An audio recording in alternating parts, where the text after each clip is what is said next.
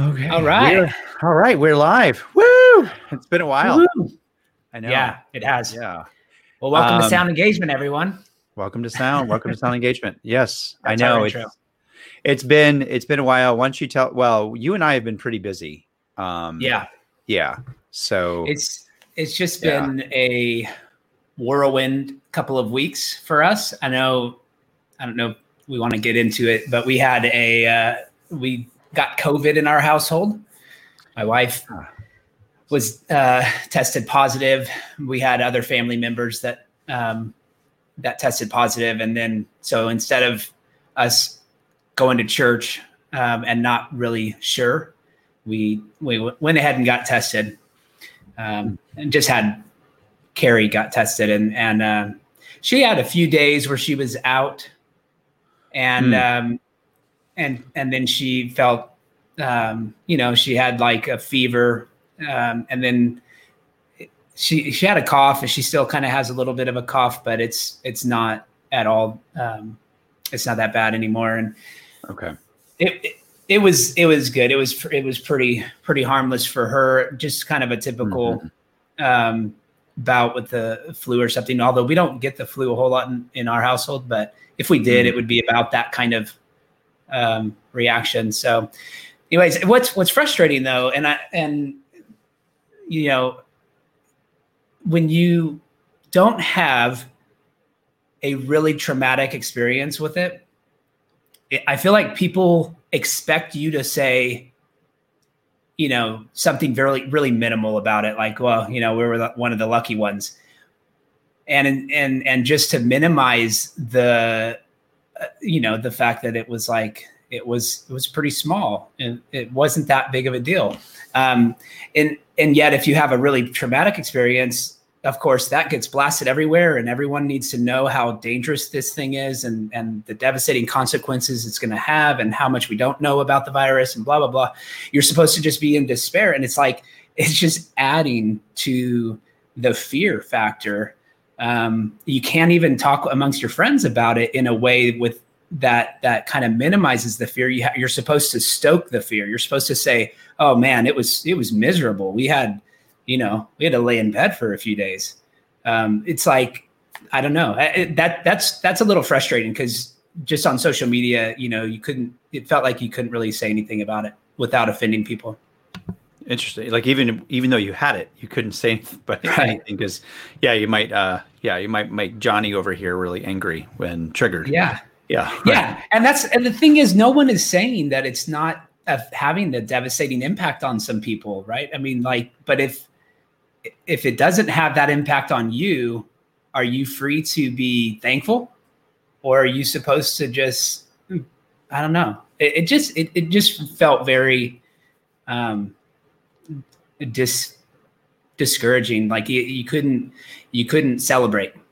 You're supposed to be you're supposed to be just as frustrated as everyone else with it, and I don't know, man. I we we certainly offended some people um, by by not taking it as uh, or or not being as careful, um, and I don't know. I'm not really like I, I I wish I wish people didn't receive it that way. That wasn't the intent in talking about it like that. It was sort of like, hey, we've got immunity at least for a, a season. we're Mhm. excited about. We're happy to have that, um, and that it didn't have a huge impact upon anyone in our home.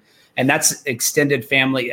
Everyone that that was impacted by it, they they had to lay low for a few days, and and then you know, of course, we isolated. We did the full. You know, we stayed away from people um, for the ten days that they request. But Hmm. All that to say, it it just adds to this season right now, and kind of the topic that we're we're going on uh, today with, which is sort of hope for the weary. It feels like you can't be hopeful. Hopeful is a bad thing right now. You should just be despairing, and um, or if you're hopeful about anything, it's like the wrong things. be hopeful about Joe Biden coming and fixing things. Uh, you can talk about that kind of hope, but Mhm. anyways, I don't want to Yeah. no. Yeah. Well, I mean, I think that we we have some justification to feel uh, a lack of hope, and especially you know where we're going, where we're heading, because of what you're saying. You know, it's like you know, it feels if it does feel less hopeful. Maybe we should talk.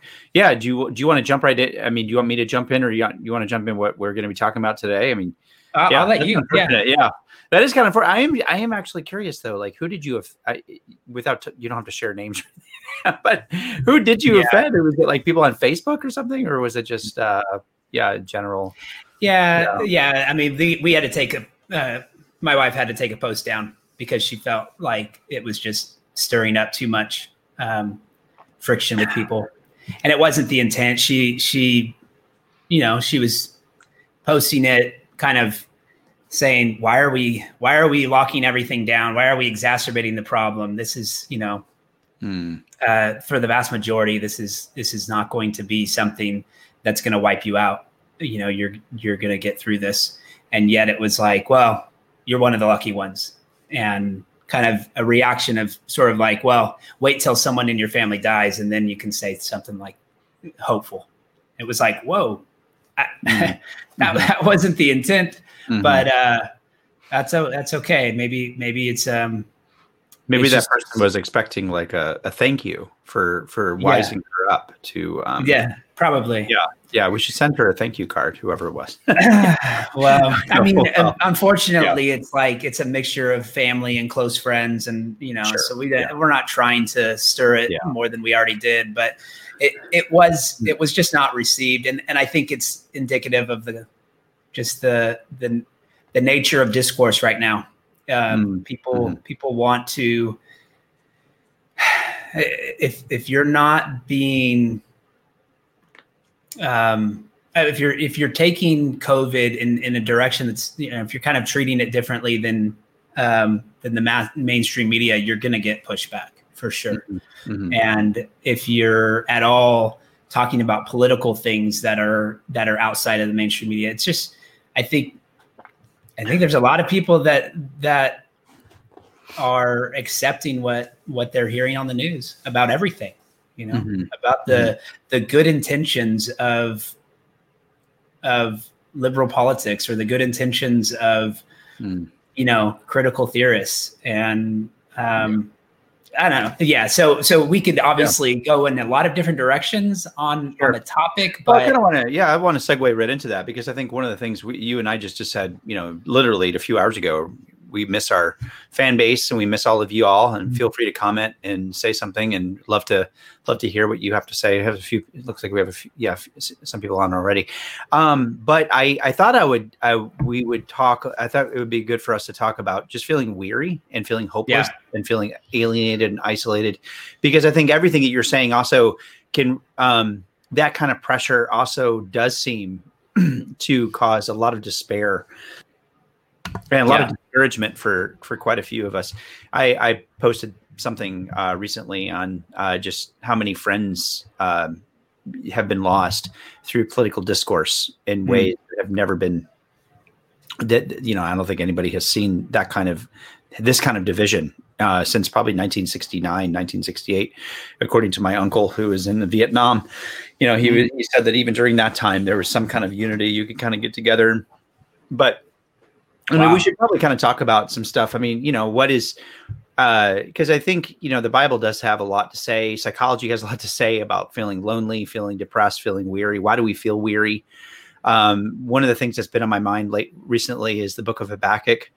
You know, and hmm. just uh, you know, it just I, I, I love that passage where in the first four ver- verses he is just uh, crying out uh, to God, why are you making me look at violence? Why are you making me look at things that are very uncomfortable? Why are you, um, you know, uh, why are you causing not hearing the cries of the of um, of of the Israelites? And and I mean, it's it's really kind of an interesting passage because mm-hmm. the first four verses, uh, he's he's very discouraged, and uh, you know, right after he says that God obviously comes down and he talks to him and he engages with him, but it's not a. It's one of those passages where, um, you know, I love it because I think Habakkuk is very.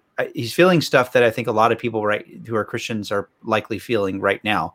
Um, mm You know, I mean, what's what's a, what's really kind of discouraging right now is that you know, you have what looks like it's going to be a very unjust government that's going to be taking over, and people in power are less apologetic than they ever have been um, in our whole lifetime. Whether it's uh, trans, just you know, helping quote kids transition hmm. uh, when they're six year olds or seven year olds. I would, you know, whether it's um, uh, defunding the police. Uh, we're talking about uh, aligning, you know, people who are in power aligning themselves with Black Lives Matter, who basically has has made a whole platform on slandering our police officers.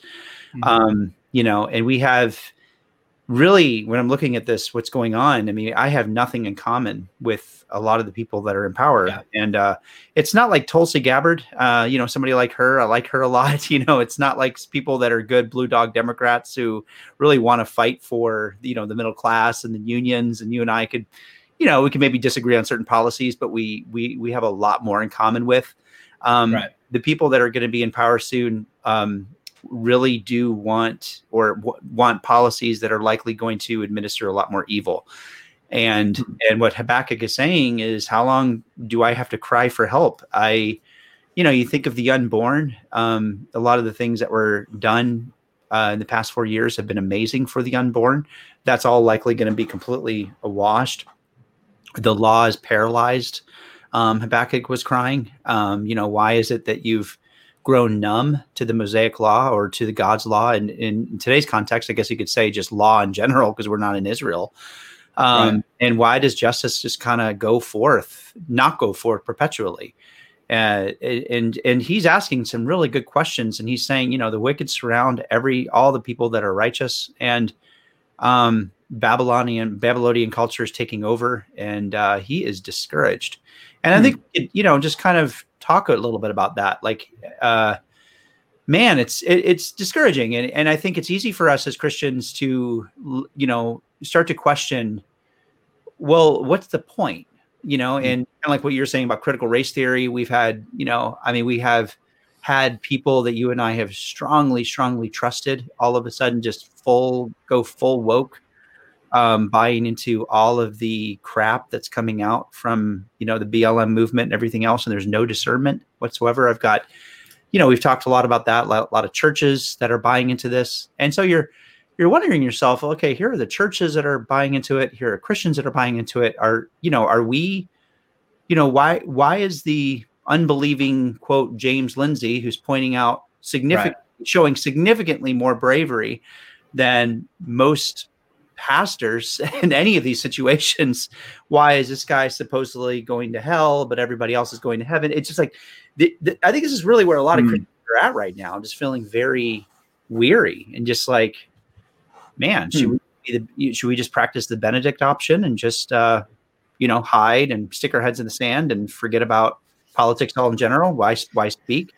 Um, so those are just yeah. yeah yeah some of the I think that's that's where the psychology well, of the Christians are right now. Yeah, no, I mean, there's a lot to talk about there. I, I would say I read have have you read the Benedict option? I have. By, yeah, by oh. Rod Dreher. Okay. I have not. Oh no, I haven't read that book. I've I've read okay like summary or something. Yeah, because that's a caricature of the book. Is that he just kind of wants you to stick your head in the sand and and uh, isolate from the culture. Like we've lost the war, so we're done. That's really not what he says. And and Rod Dreher, for one, I mean, he proves that that's not his worldview in the way that he articulates, you know, in his articles throughout. Um, I think it's the American Conservative where he writes. He is he's about interacting with the culture, engaging culture, trying to push back against some of the stuff that's happening here. Um, so mm. I just wanted to throw that out there. I don't. I mean, I yeah, I no, thanks. Yeah, thanks for that. It's a valid concern people make, yeah. uh, but I just don't know that it's it's um, it's definitely not what he was going for. His latest book, Live Not by Lies, is actually really um, terrifying as well because he talks about just the the direction that our country is going into a you know soft totalitarianism and he compares it he interviewed a bunch of people um, in russia prior to communism and just talking about what was their experience uh, what was the culture like at the time and and how was it moving in that direction? How were they basically um, you know prepared or conditioned for communism to to come in and, and take over? And uh, it, it's it's incredible how much there is of you know sort of parallel experiences here in in America. Um, and and it's just it's just evident that but we're like voluntarily doing this. Like we're we don't you don't have to tap our phones. We're voluntarily giving that information on social media. We're voluntarily telling everyone you know what we think about anything and everything. And and so if at any point a social credit system were to be implemented uh, it would be through the social media channels probably. And in fact those recent like terms of service changes i don't know if you saw some of the kind of the no. yeah no people getting it worked up about that uh, it's because because they're essentially saying we have access to your camera. We have access to your you know that information. Um, you mm-hmm. gave us the right to it and if we need to use it to you know sort of promote safety measures we will do that. And and so they're talking about like using it to encourage people to wear masks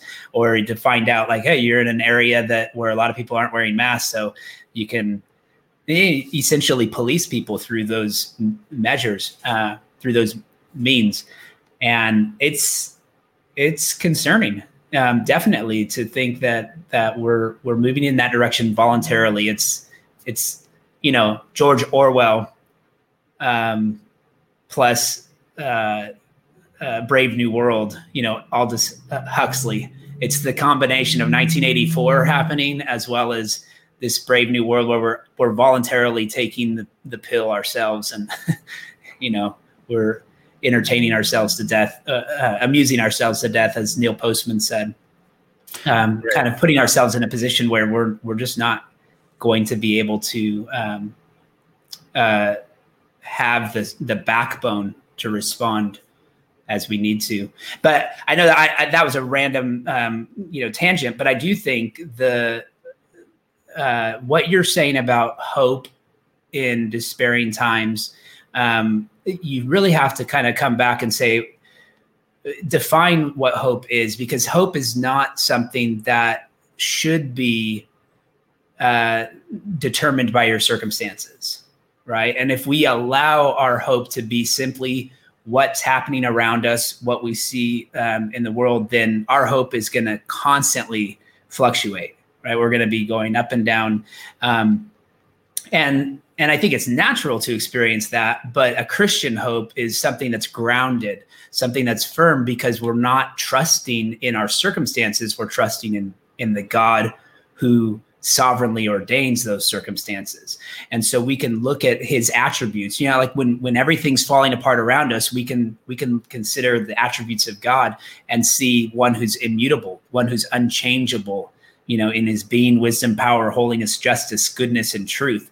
And we can we can reflect upon those attributes and be filled with the kind of confidence that's not in our circumstances but obviously in the, the god who has placed us in these circumstances. Um, and that doesn't lead us to more despair. We might question why we're in those circumstances but it doesn't um, it, we can know and have confidence that God is doing something for his glory and for our good, even in the midst of these despairing times. So, yeah, I think what's hard though is I think I'm, you know, I'm hearing that and it's like, like you and I went to First Pres together and in Jackson, Mississippi. And I, I think if this was 2009 and 2010, and if our pastor, Ligon Duncan, was preaching that, I would feel really encouraged going back home because I know that I have every, I have him and I have the, the other pastor, Derek Thomas, that would preach at night. And then I had this solid group of believers and I felt unified and I felt, I felt encouraged because I looked around me and I was like, I'm not alone. I'm not doing this on myself. And so I could go out there and I could, I, what's interesting about today though, is that you have this element of abandonment and loneliness, which is real isolation, you know, just, just, uh, this kind of, which brings up this kind of feeling of sadness, this, uh, feeling like this, this, which also brings up this a serious sense of despondency because when you're looking around, you're, you're, even within the church Hmm. now, you have a lot of people that are, as you said, don't have the wherewithal or the ability, or maybe the desire, or even, or maybe even the um, the backbone to stand up to what's going on right now out of fear. And so we have, I've never seen so much division before. And like, you know, so I think that's what's just kind of interesting where I think a lot of Christians are feeling really left out because you, you know, I mean, I think you could look at before the, before the election, you had a lot of people just like, you know, just not saying that Donald Trump was like, you know, J- Jesus's choice on earth, but just all of those things that we're saying about where the far left was really kind of coming and where it is coming. There were significant portions of the church from Piper to Keller to all these other people as well that just kind of dabbled a little bit on that area, but were fine really penetrating the quote the the sins of the all right and all I don't want to get I won't get into too much of that. I guess what I'm saying is um it just seems like that intimacy or that that that that connection that we once had like hey we're in this together has been really kind of blown apart which i think many people are really discouraged about you know it's just uh, i don't know what you had to say about that just kind of yeah Yeah, no, I mean, I get that it's we are in circumstances that are like, yeah, I mean, everyone's been saying it all year, right? Unprecedented. Um, it we're we're in unprecedented times, and the despair may be at levels that it hasn't been in our nation in centuries. I'm sure. Um, you know, like uh, they were. I did come across an article this uh, this afternoon that said that depression has tripled this year in response to COVID nineteen, just the the effects of the lockdown and everything else. Um, and I think no one really is denying that, even those who are taking totally different approaches to to the virus. Like there's there's a recognition that people are just hurting. People are in uh, despair on all sides. Honestly, it's not just you know conservatives that are in despair. Um, I think, obviously, in response to the election, that that has probably even gone up among conservatives to a, a, a degree that maybe beyond the three, you know, three times as as bad um, on the year overall. It, it maybe like five times as worse. Who knows? But among conservatives, I just think, regardless, the the way we we kind of pull ourselves out of that or or you know we we don't just we don't just um, look at the circumstances differently. We don't just keep um, you know putting the circumstances before us. It's in fact sometimes we just have to turn off the news right? We have to turn off uh, the the uh, the input that we're receiving. Sometimes we got to shut down the social media and and get off of the things that are causing more despair um, or a hopelessness because it, it can be extremely frustrating. It just compounds. But I would say that, you know, the first step is just to be honest about it. And so you're right. Like take take an honest assessment of kind of the things that are discouraging you and then taking those to the Lord. And we, we see that in the Psalms. I love I love using the Psalms for prayer. Um, you know, I, I looked at Psalm 42 says, uh, as the deer pants for flowing streams, so pants my soul for you, O God. My soul thirsts for God, for the living God. When shall I, when shall I come and appear before God? Uh, my tears have been my food day and night, while they say to me all the all the day long, "Where is your God?" These things I remember as I pour out my soul how I would go with a throng and lead them in procession in the house of God with glad shouts and songs of praise, a multitude keeping festival. Why are you cast down, O my soul? And why are you in tur- turmoil within me? Hope in God, for I shall again praise him, my salvation and my God. And he goes on to just talk about that, right? The the the despair that he's experiencing is is is based upon the inability he has to gather together with the saints you know, to to re to reconnect with the people of God and to be encouraged um, in their worship of God. And I think that is absolutely part of what's happening among the church, uh, among the average churchgoer today, because so many churches have have shut down and they've done things online, and that doesn't mean they're not doing everything they can to shepherd and pastor uh, their flock but there is something about that tangible in-person gathering together that we need and that we need to to spur one another on. And all you it's not just the pastor that's doing the work on sunday morning right? It's everyone. It's everyone gathering and then and then listening in and hearing hearing one another um, how we can pray for each other and bear one another's burdens. It you lack all of that when you when you say well we're just going to meet online um, I, I think you lose far too much. And no doubt to me that among the Christian community, that is a, a significant factor in their depression. And there was a study by Barna that said, um, uh, just recently came out that said that the one community, the, the one segment of the population whose uh, mental health improved during this time were those who were regularly attending in person worship inside or outside, that doesn't matter, but that in person worship, uh, that their mental health improved. Like it wasn't a significant increase, but when everyone else is declining, that's a huge thing, a huge factor. Yeah. Um, yeah. So, anyways, I, I, will let you uh, take over. Yeah, no, no, I think, uh, yeah, I think it's more. I, I yeah, I mean, as I, I guess yeah, I'm seeing it a lot as a clinician too. I mean, it's different um, because I think that what's going on is that you're having a you you're having you're starting to see people's like worst diagnoses hmm. amplified. And so if somebody had neurotic OCD kind of tendencies, they're on the neurotic scale of personality traits. Maybe they're a seven out of ten.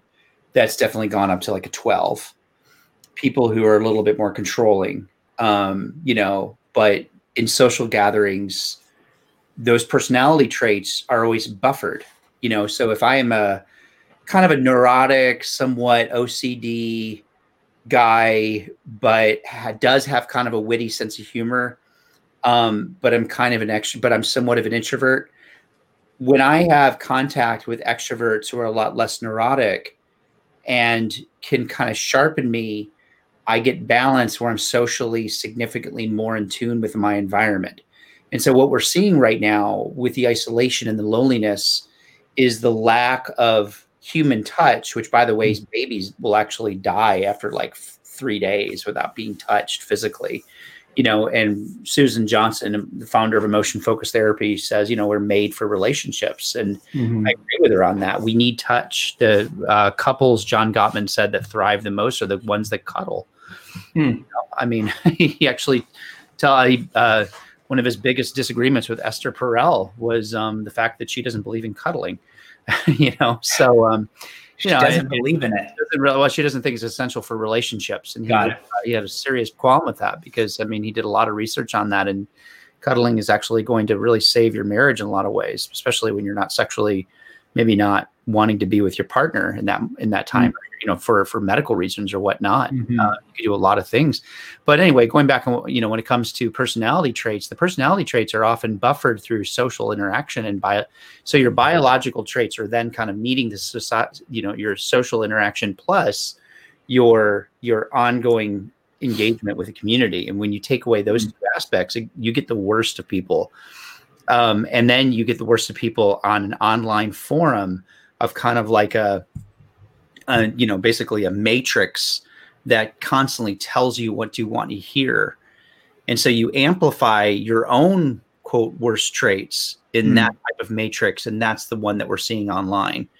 And so, yeah. like, you know, it it only furthers more the emotional intense alienation that we're going to feel inside. And so you take that, and then you go on to say, for example, online church. You know, you're getting that same kind of that that that same medium that isn't necessarily separating you from your social context. and then you're mm-hmm. going back and you're alienating yourself even more and more. And then people are like well where's god in the midst of that? Because the context of loving god and loving your neighbor are mutually i believe inclusive. You can't do one without the other. Jesus was very uncomfortable separating one with the other. And it wasn't just like love god and then loving your neighbor will trickle down if you love god enough right that's the one main disagreement I had a lot with my old Presbyterian friends. They just kind of assumed, well, you just love God and you just preach the word, right. loving your neighbor right. trickle down. You, that's dead wrong according to the scripture. It's actually they're they're both they're both and you can't mm-hmm. separate. And Jesus, I think, said that because it was like he knew the Pharisees were were kind they were very good at separating those two things. Mm-hmm. And they really kind of thought that they could kind of get away with it. And that's why he said, well, you need to also you know, love your neighbor, and this is how it looks like. You know, these three people pass the guy that's sitting on the on the you know on the highway. One guy's a Pharisee, one's a Levite. They just pass them by, and then, you know, one is a one one's um one's a Samaritan, and which one actually asked, you know, which one was it? And they were even uncomfortable with that question. Anyway, where I'm getting at is just that when you take all that away, really does amplify the the isolation that I think we're feeling and I don't want to negate that because I think right now it's like, how, what should yeah. we say? Huh, right. You know, what should we say? I, I, like yeah. what you're saying though, because we need to we need to focus on the character of God. But like, how do you do that outside of well? yeah, I think what you're pushing back on, and so I would just clarify what I mean. I'm not trying to say it's not a big deal what you're going through. Ignore your oh, circumstances, no, no, right? I mean, I back. Yeah. I, I, think I think one of the best things we can do is simply listen to each other, right? Is be there for someone. And if you can't be there in person, certainly make a phone call. Do everything you can to make it more personal um, as much as you can instead of just a text message or a, a comment on social media. Um, I think those those things are are important and that's what we see happening you know for instance in Job going through one of the most despairing experiences of any human in history. And he takes uh, you know the the best reaction of his friends is the very beginning when all they did was showed up and listened or, or just sat and wept with him right? And and uh, once they started opening their mouths to talk they they got into trouble um, because they started trying to justify why he was experiencing the problems he was experiencing and trying to, to say, well, it must be because you're sinful. It must be because you're not thinking about God rightly. It must be a, because of whatever, you know, just it, it was all about trying to explain the circumstances. And we can't always do that. So part of knowing that knowing God rightly is right. that we would properly put him sovereign and, and then, and then increase our trust in his goodness, even in the midst of our own suffering. Um, and I, that's I'm not suggesting that that's easy, I, but oh, I would yeah, just say that. I know it was a pushback. It was like just kinda, yeah, yeah.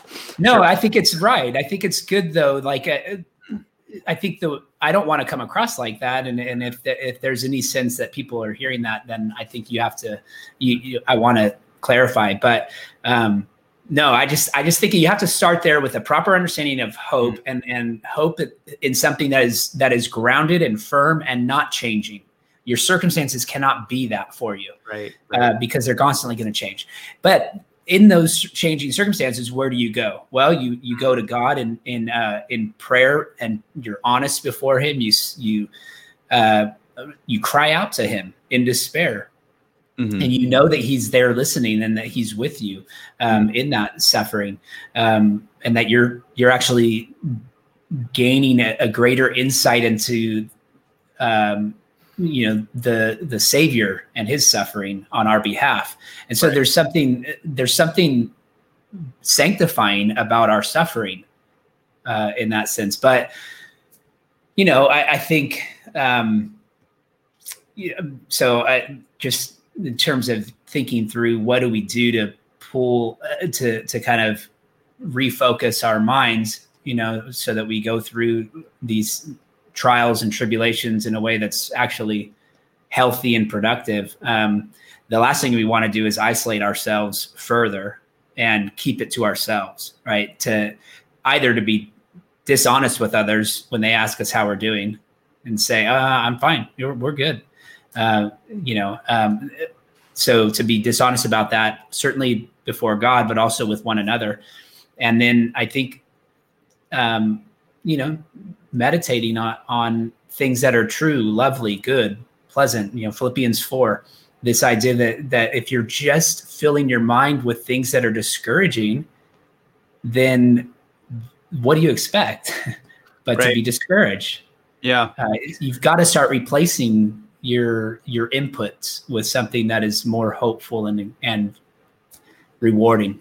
Well, and also too, yeah, I like what you're saying. I mean, yeah, absolutely. And I, I don't want to. No, I, I like. Um, no, I didn't think you were being insensitive or anything. But I sure. do want to say too. I wanted to add to that was was, you know, just like looking over that passage in Habakkuk because sometimes God takes the fear even more so that we become more resilient. You know, I mean, going back in that passage right after Joe hmm. um, Habakkuk says that, you know, he says, you know, why why do you put up with wrongdoing? In other words, why do you just look at it and just kind of put up with it? Destruction and violence com- comfort me. Conflict is present, and one must endure strife. And law lacks power. Indeed, the wicked intimidate the innocent, so there's reason justice is perverted. And then right after that, God says, "Look upon the nations. I'm going to have you. You're going to be totally shocked and amazed. And I'm actually about to empower the Babylonians." Um, and I'm going to make you know that ruthless and greedy nation. They're going to sweep across the earth and they're going to just take things that don't even belong to them.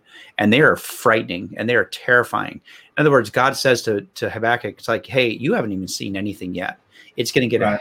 a, lot worse.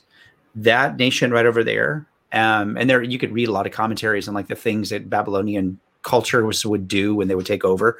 It's pretty, pretty, pretty awful stuff, you know. So, and uh, and then he, it's almost like he he's he's getting him ready to to to say, you know, yeah, you're suffering now, but guess what? There's going to be significantly worse, and I'm going to tell mm-hmm. you about it. Mm-hmm. And it's, I do think there's maybe an element of that that sometimes goes on when we feel this way. It's never as bad as it really could be, and the question really should be not so much why bad things are so bad, but why aren't mm-hmm. Worse? Yeah. And I found that that to be a very good, even just a, from a counseling perspective, a very good kind of like a cognitive behavioral anecdote that I say to myself because it gets me out of my complaining spirit. It's the, the mm-hmm. question is not like why things are so terrible. It's like, you know, why is it, why isn't it worse than it should be? You know what I mean? Like why right. it should be, it should be worse, you know, it should, it should be um, much, much, much worse. And it very well could be you know, and so we don't know. right. So oh, I like this way. I like this way better. yeah. All right. I'm still kind of toying around. You must, you must have a very wide screen. Uh, yeah, I do. Yeah. So yeah. You appreciate the yeah the full right view. Um, yeah. I mean, I, what do you what do you say to someone who comes into your uh, you know who who schedules an appointment because they're they're just unable to kind of get out of a funk or they're just they're in despair for something and it seems like everything is just compounding on that. Uh, do you what's mm. what's kind of your first step or what are what are you hoping to do in that first meeting? Well the first thing is probably you know what are they focused on? Usually it comes from a place where people are are focused on things that they simply cannot control.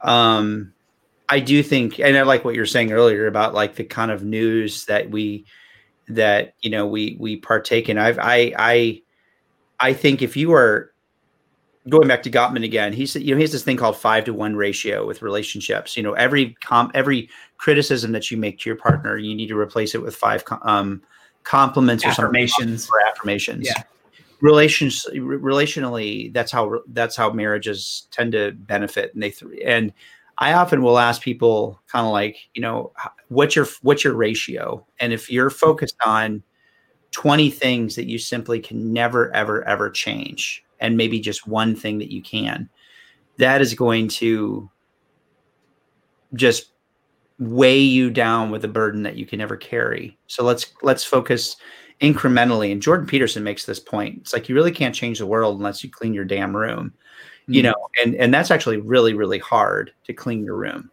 Um, it's a, but it's it's so good for your mental health when you do it. When you just focus on the small, teeny tiny increments And there's a really good book out there called Atomic Habits that talks about things. Yeah. How, yeah. So James Clear. Yeah, by James Clear, and he talks a lot about that. Like you have, you can't think about the end goal. You have to think about your life incrementally, and so one teeny tiny step at a time. So clinically, I've seen people drastically improve when they go from that mindset to a different mindset. A lot of it is a mindset. It's uh, like the baby yeah. steps from, uh, you know, what about Bob? Right. yeah. Right. sure. I learned I learned so much from that movie. Great. Oh man, I love that's one of my favorite. thank you. Actually, I, I, watch a movie with my wife like twice a week, and uh, tonight's movie night possibly, or tomorrow is because I'm on. Yeah, I may watch yeah. that. I think. I, I what about Bob? Man, what about Bob? So yeah. so good. It's and the baby steps. Yeah, I think it. Uh, I mean, hilarious. Not quite, not quite that. You know that. you know, way, but yeah, maybe oh, not quite that approach. Oh yeah. yeah. I think that you know it's well, so funny one of the writers was actually a I think he had some practice in therapy, or maybe he, oh, sure. had like 20 years of therapy himself. It was so well done. You could tell like he he definitely knew the language really, oh, really. Oh, yeah. Whoever wrote yeah. that. So um, yeah. It's one of no, our favorites. I, I, I kind of talk, you know, it's it's a mindset because you know today um, with social media and you know the things that we focus on are significantly um, more uh, you know, uh, I, I, guess they they seem so foreign to our ability for our ability to manip- for, for our ability to man- manipulate and improvise. Mm-hmm. Um, so going back on, you know, because we we have to. This is why art is so good for people, and why creativity is so good for people, is because they could see these kind of teeny tiny creations, and they they feel really good afterwards. When you're always on Facebook, when you're always watching the news, there's absolutely no interaction. It's all passive. And all it's doing is just building that second part of our brain, the amygdala, the reactivity. It's just recycling, recycling itself more and more. But there's very little I can actually do. The election is over. Yeah, I can I can make a little protest and do stuff like that. Right. But most, you know, most of the stuff that I say maybe on Facebook has it really changed anybody? Probably not. Will it? No, not necessarily maybe podcasts will, conversations will, absolutely, because we're actually communicating. We're communicating ideas for a really long time. But you know, I so I I try to help people kind of focus on the smaller aspects and what they can control. Hmm. Um, paying attention to the person that um, you know, I mean, you were just kind of alluding this, getting getting away from your own, your just your just your own depression, mm-hmm. and focusing outward on somebody that may need some real compassion out there. So yeah, how about for you as a pastor? I mean, no, that's you- a, I mean, that's good. I, I think, you know, like I said, I, I always take them to the Psalms and I say, here's some prayer language. Start using the Psalms in your prayer and, um, and cry out to the Lord and with, with honest, with honest appeals. Um, I, I also think, um, I, I really like what you said just about taking, taking the focus off of your own, um, situation and finding ways to serve others that actually brings you up as well right? Because you're you're you're aware that you're not the only one going through pain and and trials. And uh, for whatever reason as you begin to love others and and serve others the lord the lord fills you up with kind of a contentment. And i think you know i being being reformed, I think I I also have an appreciation for just meditating and, th- and uh, about God and His attributes, and and then applying them in your life. So, like recognizing kind of the, one of the ways we we learn to be content is is by resting in in God's goodness, and you know. Uh, if we're restless, if we're constantly worried and anxious, then there's a good chance we're not taking a whole lot of time to just quietly spend time with the Lord, you know, and and to calm our anxious thoughts and our fears. Uh, taking time to journal out our prayers, I think that can be really helpful. Um, it, sometimes you don't, you just don't know what to say or pray. Um, and so again, going to the Psalms to help with that, but also I think writing it down can be a great uh, kind of meditative process because it slows you down. Um, you're not just sitting there uh, mindlessly praying, but you're actually intentionally trying to put a, a thought together, and sometimes that can help. Um, but you know, I think I think one of the best things we can do is just be around other people. Yeah. Uh, be around those who can sympathize with us, who will who will have compassion, and um, who will allow us to be honest with them. Uh, I think that that's that's something that right now is is needed and probably is I, I would say maybe the main factor in in the the skyrocket in depression is just that people are not around one another as often. And um, that well, isolation is and what you're saying like when you started the, the the podcast you get judged for it. Right. You know if you hang yeah, out yeah. judge you're going to get looks you're going to get some lecture from somebody else. How dare you? You know it's uh we're uh you know we're killing ourselves by not getting covid in a lot of ways. So exactly. Yeah, yeah like the, the cure has been worse than the disease for sure in my opinion. But you know. Well yeah no i think this is just like one of those you know i, I wanted to say hello to everybody and because i think a lot of us are you know i think I, I i've definitely had some funks this year i haven't i'm not in a funk now i think i was i just got out of one i'm getting out of it you know it took a while and actually I, I, I shared that a few podcasts ago it was really mm-hmm. going back to church that's what um, i was going to say I, you you mentioned that so yeah, I mean, it was eight months. It was eight months not not partaking in the body. It's just yeah. I haven't experienced that since I was a non-Christian. When I was just converted, or excuse me, not I, I confessed, but then I like just didn't enter into church for about a year and uh, lived a pretty, just kind of, um, let's just say, prodigal lifestyle. You know, mm-hmm. God's been merciful to me this year. I mean, I've just been home, but it's still just like the depression just came back and it was hard and it was just uh, about two months ago i just i just said we have to go. We, we would literally have to go. I, I can't do the online. I can't do the no. I mean i think we should probably end with uh, anything you want to encourage. If, if there is a listener that's like really really discouraged right now and um i don't know if you want me to go first you want to go first anything that you want to say to them or, yeah.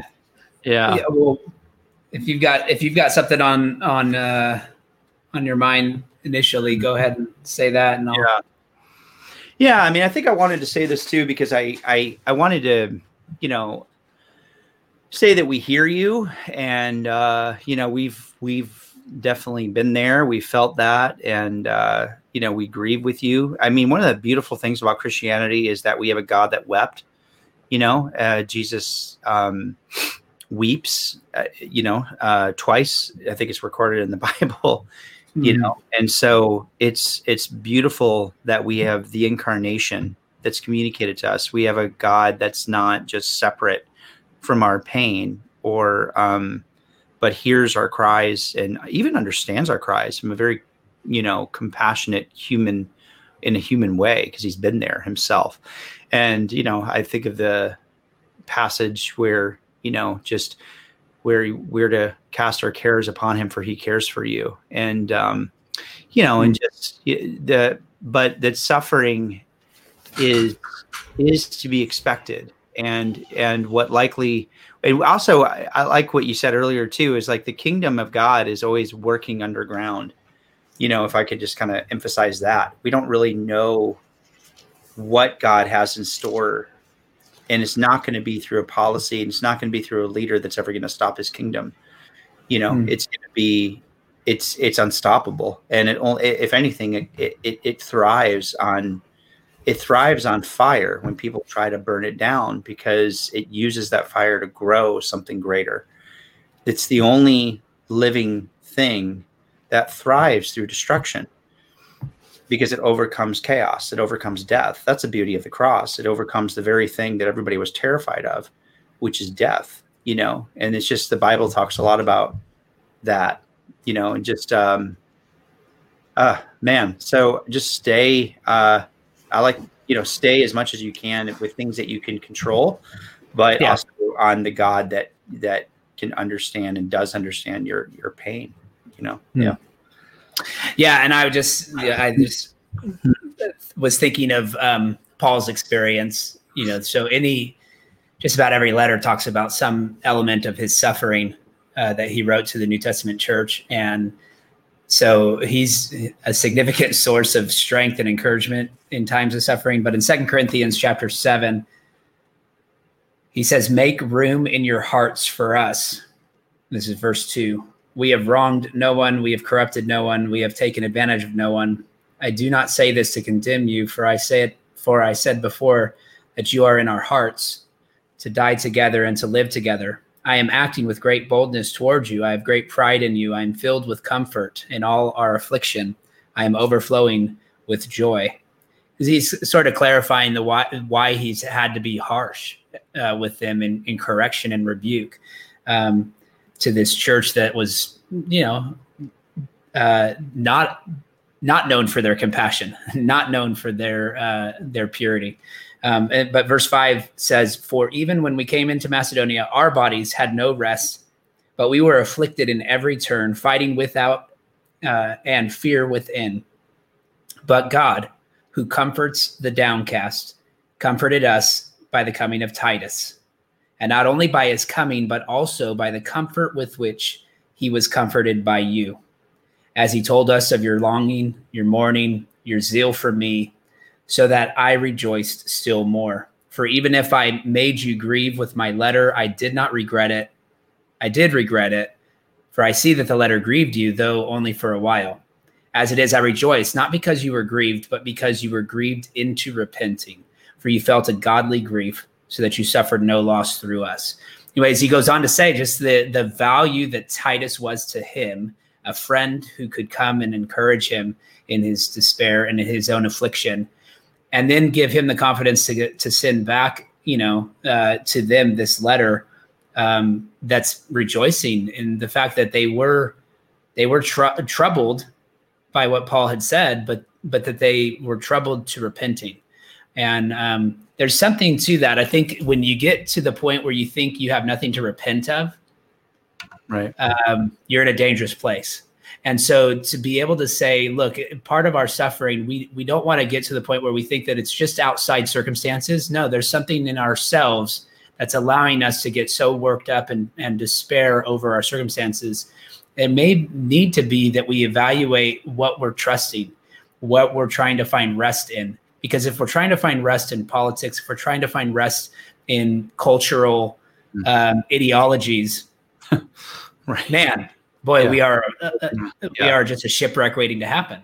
You know, yeah. so again, it just uh, maybe that passage just brings it all together to say, look, there's a there's an element of that interaction that we need. There's an element of trusting God in the circumstances, and then there's just a uh, an element of, of being honest with one another and our own circumstances to say maybe we need to do some searching of our own hearts to to to repent and to take some time to um, you know to to ask the Lord to reveal to us um, any wayward thoughts, any w- wickedness uh, that remains, or anything that that has become an idol. You know that we've begun to put our trust in that rather than than God. Uh, you know, so so all of that I think is relevant to what what people are going through right now. Um, hmm. Anyways, yeah, no, that's uh, well, what is it? Habakkuk two four. You know, look the the what does it say? The one whose um desires are not upright is going to basically fall apart or faint from being exhausted. Hmm. you know, so hmm. I like that. But the person of yeah. integrity, the person of integrity will live because of his faithfulness. Yeah, you that's good. And, and, and yeah, and and I wanted to say also too at the end of Habakkuk, since I'm talking a lot about this, there yeah. is a vision of the divine warrior that he has. That you know, I, I have heard you. Um, you know, hmm. I you know I've I, I I've heard you, and he's our God is a warrior. His splendor covers the skies. His glory fills the earth. It's not just in teeny tiny little COVID laws. You right. know, it, it's like wow. You know, um, yeah, it's so much brighter than that and uh, greater than that. I mean, even mm-hmm. like when you look at plagues and pestilences and diseases and stuff like that, those are simply teeny little displays of of the battle that's going on. I mean, he's covering yeah. the whole thing, and just I think we need that vision. You know, it's just because it's very easy to kind of lose confidence when it's so focused on things falling apart because we're really focused on things that have a natural tendency to fall apart, which they that, uh, that's what materialism is. So anyway, yeah, so no, yeah. but uh, yeah. Well, I I hope there was something there that can give some encouragement to people. I, um, I hope I hope there's there's a at least something there to take take away from yeah. that. And yeah, you know, I think it's it's it's been something that for me, I know immediately after election there was there was some discouragement and just a hyper hyper focus upon all things politics. And like i couldn't even really study and prepare for sermons uh, until later in the day because i was so caught up on the news.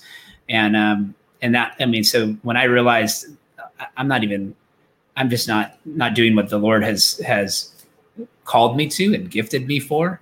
And and and it's it's not helping at all uh, my emotional well-being. So i think um you know just getting back to doing what god has gifted you for and called you to as the church but even as as a believer which you know so the the doctrine of vocation like you've you've mm-hmm. been you've been given a, a way and a means to glorify god in your work um, even if it isn't doesn't have to do with the church, right? You you glorify Him through your productivity, and um, and so sometimes you just need to just get back to it, right? Get back to focusing on the things that God has called you to and gifted you for. Right. Um, yeah. Anyways, I yeah, I look forward to um, you know continuing yeah. our conversation. I think we will get into the things that are discouraging as well. We we, we want to talk about stuff that is that is building right now because uh, that's adding to the tension that people feel and the pressure people feel um, not because we want to exacerbate the problem but because we do want to some we want to show another way right we want to push back against people who are promoting black lives matter and promote uh, individuals who who are doing something that's um, that's a more godly and compassionate approach uh, to to biblical justice and not just a social justice, um, you know, a, a, form of justice that's that's really not biblical.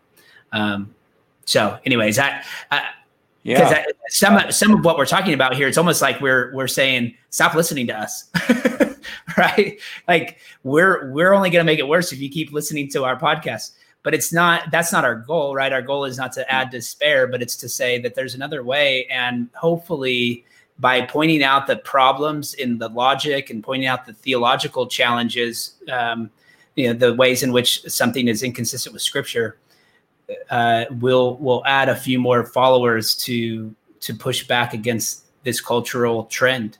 Um, and you know, the Lord mm-hmm. will bless that or not, but but we can honor Him in the way we attempt to do that. You know, and we can do it with hope and and confidence that we're at least uh, you know, doing it for his glory and and um, right. anyways, I, yeah, yeah. Just wanted to. no, I know. I I hear you. I need to come up with something other than a black shirt, though. But I now I do have I do clean this, and uh, well, we were all clean the last time, right? We got we yeah, were sharp, so yeah, yeah. both of us look a little bit. Yeah, um, I do like your background a whole lot more. It looks a lot better than that. I appreciate that. Poor man's office. It took a uh, lot of work. is it the same room? It is the same room. Oh my yeah. god! Yeah. Wow. Yeah. No, we we've done a lot of work to it. it I'm, I'm happy with the way it looks. But the church is sort of we just had carpet installed last week, so my office was empty. That's partly why we haven't been able to to have an episode, just because right. I didn't have anything set up but we're getting back to to normal again um, okay. with the new and improved, um, remodeled, not really remodeled, but just in, improving the the carpet, and then we're going to replace the windows. And we should I'm, talk I'm, about vaccines next time. Yeah. yeah. Oh yeah. yeah. Well, yeah. hey, uh, there is some interesting stuff going on with that, but yeah, we don't have time to get into it now. No, no. Well, thanks for listening, everyone. Thanks for and please subscribe. And uh, we just kind of on the, yeah, on the fly. Yeah. Merry Christmas. Focus on the the gospel, the yes. encouraging word of you know the just the birth of Christ. I think mm-hmm. I think even focusing, you know, what I, we've been doing this month is an Advent series um, where we've really emphasized the second coming, which most people th- focus obviously just on the birth of Christ during this time, but Advent is the appearing of the Lord. So it's it's the appearing both at His first and at His return. I think it's this whole present age is is uh, something we should be considering. What is God up to right now? Um, and and what is the hope we have of His return, which is to set all things right, to uh, separate the sheep from the goats once and for all, to bring us into the celestial city where we can uh, worship around the you know the throne of God with saints from every age prior and every age after us. Right? The, the, this hope that we have of our eternal inheritance needs to be on our minds right now. That we need to keep that before us because the the things that that are offered to us in this world to try to increase our hope are temporary. In in light of what what you know what Christ has purchased for us and yeah. what He has guaranteed for us. Right? He's right. he's keeping and reserving that inheritance for us, um, and so it's un, unfading.